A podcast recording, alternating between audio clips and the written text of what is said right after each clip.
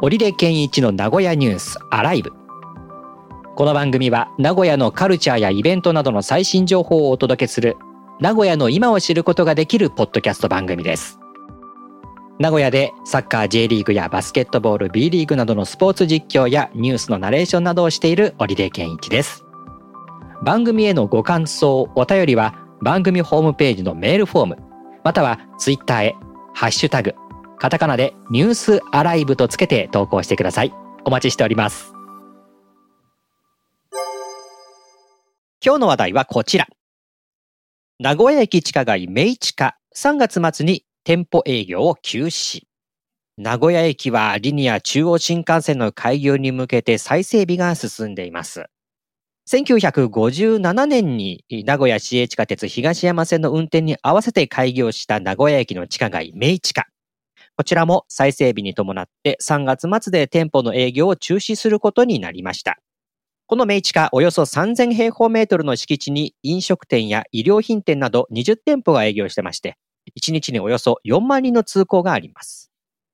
営業の再開は2026年度の予定でして、地下街に入る店舗は今後新たに募集していくということです。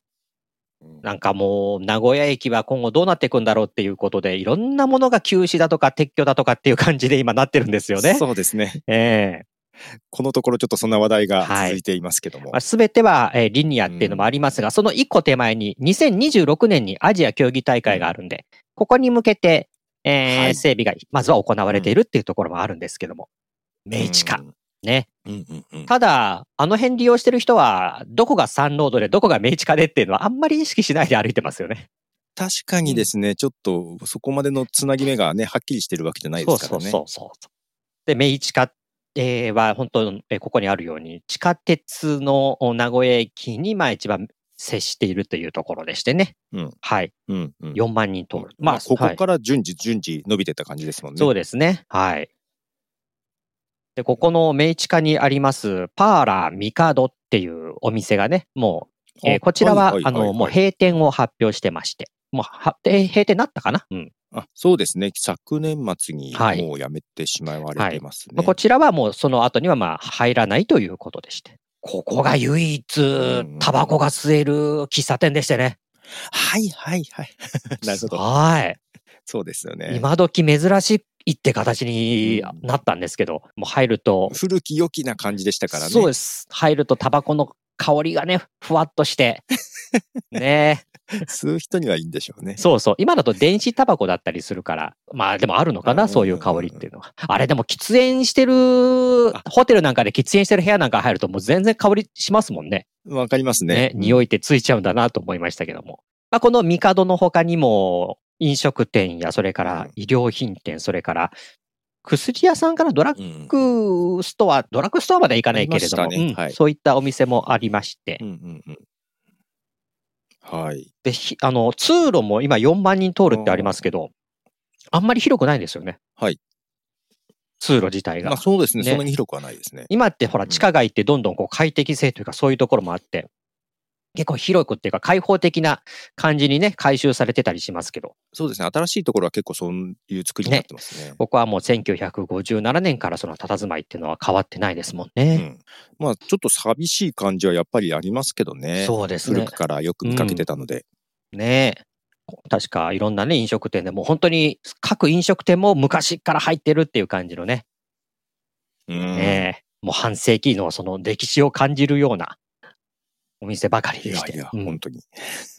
コンパルありましたっけ、ここ。ここはなかったかな？コンパル、あれ前はあったような気がするんですけど、今ちょっと違うところにあったかな。いろんなところに今できてますからね、コンパルも。そうそうそう。サンロードの。境の方が今思いついて、はい、そうそうそう。サンロードの方にあったかな。サンロードかもしれないです、ねうん、だから、近くにあるなと思って、あ、あれ、明治化じゃなくてサンロードなんだみたいなね、ことにもあったりしますからね。はい、うん。うんうんこれしばらく通れなくなりますからね。このお店が閉まるっていうのもそうだけども、うん、ここが通れなくなりますからね。はい、そうすると、人の流れっていうのは他の地下街に流れて、まあちょ、ちょっと混雑ってまだ行かないまでも、人がちょっとこう、なんか多くなってるな、うん、混み合ってるなってことにもなるかもしれません。コンパルメイチカ店ありあました。メイチカありましたか。じゃあ、ま、記憶間違ってなかったな。サンロード店もありました。やっぱりあるんだ。はい。じゃあ、あの、あの、僕が思ってたコ両ンパルが方ありました。そうだ、パーラー帝から多分3軒か4軒くらい隣にあったな、みたいな記憶があって。で、その向かいには銀座ライオンかなんかあったような気がする。ああ、うん銀座ライオンあります、ありまねす。あ。りますそうそう、そ、そんな感じです、あの辺ね。まあこれもね、2026年ですから、まああっという間と、うん、言えばあっという間になるんでしょうけどねあ。そうですね。ええあっという間か。そうですね。今2023年、2000まあ22年度ですから、うん、3年か4年すると。そうですね。んもう考えたら。だいぶ変わりますね、名古屋駅。そうですね。あったから僕らが年老いた頃には名古屋駅の様子っていうのも変わっていくのであろうというね。いやいや、楽しんでいきましょう。はい。またね、その今度は変わりゆく名古屋駅っていうのを体感してうんいくという、これからになっていきそうですね。数年間になっていきそうです。ということで、今日は名古屋駅地下街明治化3月末に店舗営業を休止という話題でした。